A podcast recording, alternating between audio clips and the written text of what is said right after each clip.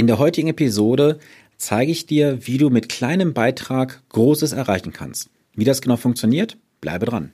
Herzlich willkommen zu Vermögensaufbau abseits der Masse.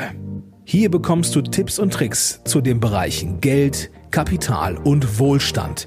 Denn jeder falsch investierte Euro ist ein verlorener Euro. Viel Spaß dabei!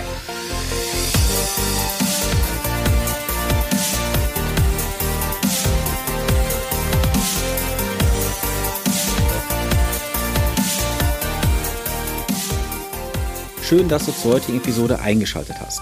Mein Name ist Sven Stopka und ich unterstütze Menschen, die ihr Vermögen aufbauen oder besser investieren wollen dabei, die für sie passenden Lösungen und Antworten in Finanzfragen zu finden, um sich wieder entspannt zurückzulehnen, um sich auf die wirklich wichtigen Dinge im Leben zu konzentrieren und das Gefühl zu haben, der Finanzindustrie ausgeliefert zu sein. Vor wenigen Tagen habe ich eine Zuhörerfrage bekommen und das war Auslöser für die heutige Episode. Und zwar geht es um Stefanie. Stefanie ist Ende 20, hat ein fast dreijähriges Kind und sie schrieb mir, sie würde gern für ihr Kind etwas machen, im Rahmen zwischen 25 und 35 Euro im Monat, aber dafür würde es ja nichts Sinnvolles geben. Stefanie, diese Episode ist dafür gemacht, um dir eine Antwort zu geben und auch allen anderen Zuhörern, wie ihr bereits mit kleinem Geld Großes erreichen könnt. Ihr dürft auf jeden Fall gespannt sein. Bevor wir in die Zahlen einsteigen, möchte ich mit dir über drei Faktoren sprechen, mit denen du auf jeden Fall rechnen kannst, die du auch berücksichtigen solltest. Das ist erstens der Faktor Zeit. Wir können Zeit, die verstrichen ist, nicht zurückholen. Jeder von uns hat 24 Stunden am Tag und in der Regel 365 Tage im Jahr. Zeit, die verstrichen ist, können wir nicht wiederholen. Und das ist gerade in der heutigen Zeit ein Punkt, der immer wieder aufkommt, denn ich werde häufig gefragt, Sven, macht es Sinn, jetzt noch in den Aktienmarkt zu investieren? Ich kann euch nicht sagen, ob der Markt weiter steigt, ob wir eine Korrektur bekommen, ob wir große Schwankungen bekommen werden, ich weiß es nicht. Aber ich kann euch immer sagen, der beste Moment zum Investieren ist immer jetzt. Denn wenn du jetzt nicht anfängst zu investieren, wann möchtest du es machen? Mal angenommen, es würde heute ein Fonds bei einem Preis von 100 Euro stehen. Der Fonds steigt jetzt auf 105, 110, 130 Euro. Wann würdest du jetzt einsteigen? Wahrscheinlich, wenn du sagst, der ist wieder bei 100. Jetzt einmal angenommen, er würde von 100 auf 90 auf 75 Euro fallen. Würdest du dann einsteigen? Höchstwahrscheinlich nicht, weil dann die Emotionen kommen, der Fonds könnte ja weiter vom Kurs her fallen. Deswegen frag dich nicht, ob die Kurse hoch oder niedrig sind. Fange einfach an zu investieren. Der zweite Punkt ist die Rendite. Bei der Rendite musst du erstmal differenzieren, ob du sparst oder investierst. Sparen kannst du auf dem Sparbuch, auf dem Girokonto, auf dem Tagesgeld oder unterm Kopfkissen. Investieren kannst du im Aktienmarkt über Aktienfonds, Einzelaktien oder auch unternehmerische Beteiligungen. Jetzt ist es ja so, dass viele Menschen nicht investieren, weil sie Angst vor Schwankungen haben. Das Problem ist auf der anderen Seite, wenn du nicht bereit bist, Schwankungen oder auch minimale Schwankungen zu akzeptieren, dann wirst du auf Dauer Kapital vernichten. Und es ist wissenschaftlich nachgewiesen, wenn du länger als zehn Jahre in den Kapitalmarkt investierst, wirst du mit einer Wahrscheinlichkeit von nahe 0% mit einem Verlust herausgehen. Das bedeutet umgekehrt, wenn du mindestens zehn Jahre investierst, wirst du mit einer Wahrscheinlichkeit von fast 100% die Zeit mit einem Gewinn abschließen. Und das ist doch mal eine Nachricht. Wir müssen Schwankungen durchaus akzeptieren. Nur die Frage ist, wie gehen wir im Kopf damit um? Das hatte ich bereits in einer vorherigen Episode etwas ausführlicher erklärt. Der nächste Punkt ist der Beitrag. Und jetzt geh mal tief in dich. Kennst du vielleicht Leute in deinem Umfeld, die Kinder haben oder hast du selber Kinder? Da gibt es zum Geburtstag, zu Weihnachten, Ostern oder sonstigen Anlässen immer große Geschenke. Viel Spielzeug, wo das Kind kurzfristig Freude dran hat und nach zwei, drei, vier Wochen steht das Ganze in der Ecke rum. Wäre es nicht sinnvoll, mal dem Kind vielleicht ein Geldgeschenk zu machen, das Geld sinnvoll zu investieren, damit das Kind später eine Kapitalbasis hat, mit der es arbeiten kann? Denn inwiefern Kapitalaufbau sich in jungen Jahren später wirklich rechnet, sehen wir gleich im konkreten Beispiel. Häufig werde ich ja auch angesprochen darauf, nach dem Motto, ich habe ja keine Möglichkeiten mehr, irgendwo was zu sparen, ich habe ja bereits so viele Ausgaben im Monat. Wir müssen ja erstmal unterscheiden zwischen einer Ausgabe und einer Investition. Eine Ausgabe ist immer dann eine Ausgabe, wenn sie dir nichts zurückbringt. Eine Investition ist immer dann, wenn du ein Geld investierst und irgendwann kommt etwas zurück. Sei es eine Rendite oder auch, wenn du in dich selber investierst, beispielsweise ein, an Wissen. Das kann ein Buch sein, das kann eine Fortbildung sein, das kann ein Seminar sein, was du besuchst. Ein Seminar ist erstmal generell immer eine Investition, dann ist die Frage, was du daraus machst. Die Deutschen ist ein Volk der Vollkasko-Mentalität. Es müssen jegliche Versicherungen abgeschlossen werden, weil es könnte ja was passieren. Und diese Versicherungen werden dann auch noch ohne Selbstbeteiligung abgeschlossen. Das ist nicht nachvollziehbar. Denn viele Versicherungen haben die Möglichkeit, eine Selbstbeteiligung einzuschließen. Und durch diese Selbstbeteiligung kannst du deinen Beitrag teilweise drastisch senken. Ich habe schon gesehen, dass durch Selbstbeteiligung, die vereinbart wurde, der Beitrag um bis zu 40 Prozent gesenkt werden konnte. In den Beratungen, wenn ich danach frage, warum habt ihr denn keine Selbstbeteiligung bisher in euren Ausgaben von Versicherungen, heißt es häufig, das ist mir gar nicht angeboten worden. Warum wird sowas nicht angeboten? Das hat einen Grund, denn die Vertreter und Makler verdienen am sogenannten Nettobeitrag, das ist der Beitrag ohne Versicherungssteuer, prozentual mit. Nehmen wir an, du hast eine Versicherung, die kostet dich im Jahr 500 Euro netto. Jetzt bekommt der Makler oder Vertreter davon 25% Prämie ab. Das sind nach meiner Rechnung 125 Euro. Und jetzt angenommen, er würde die Prämie auf 350 Euro im Jahr senken und bekommt immer noch 25 Prozent Prämie. Dann würde er nur 87,50 Euro daran verdienen. Du kannst in fast jeglichen Versicherungen eine Selbstbeteiligung anschließen.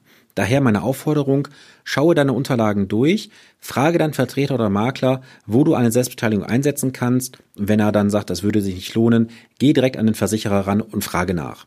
Glaub mir, da ist einiges an Ersparnis drin. Der nächste Punkt ist, schaue dir bitte deine Ausgaben detailliert an. Wir haben so viele Ausgaben im Monat, die wir nicht benötigen.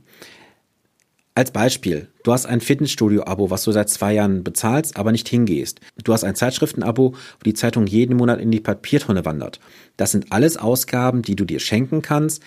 Kündige diese Abos, buche das Geld um in deine Investition und du wirst sehen, mit der Zeit baut sich da ein kleines Vermögen durchaus auf. Wenn du jetzt angestellt bist und sagst, ich habe alles gemacht, bei den Versicherungen ist vielleicht nicht viel zu machen, ich habe bereits Selbstbeteiligung drin, bei den Ausgaben habe ich auch schon alles optimiert. Dann kannst du auf die Einnahmenseite gehen.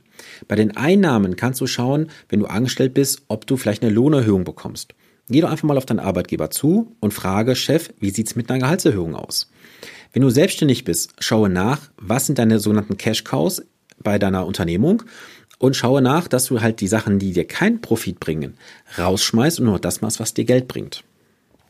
Wenn du selbstständig bist, dann schau dir mal an, worüber machst du den meisten Umsatz, wo hast du den höchsten Deckungsbeitrag und was sind vielleicht Tätigkeiten oder Dienstleistungen, die dir wirklich keinen Ertrag bringen, aber sehr viel Arbeitszeit fressen.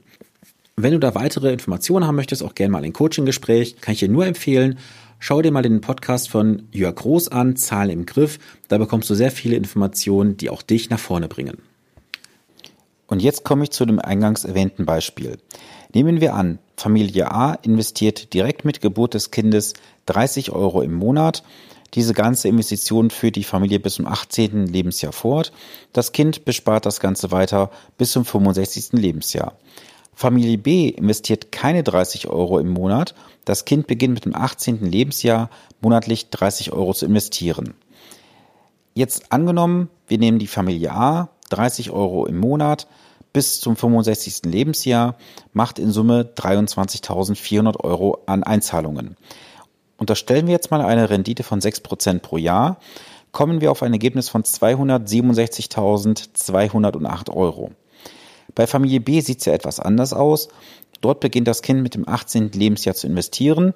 Das heißt, dort reden wir über 47 Jahre Investitionszeit. In Summe werden investiert 16.920 Euro. Auch hier unterstelle ich wieder eine sechsprozentige Rendite pro Jahr.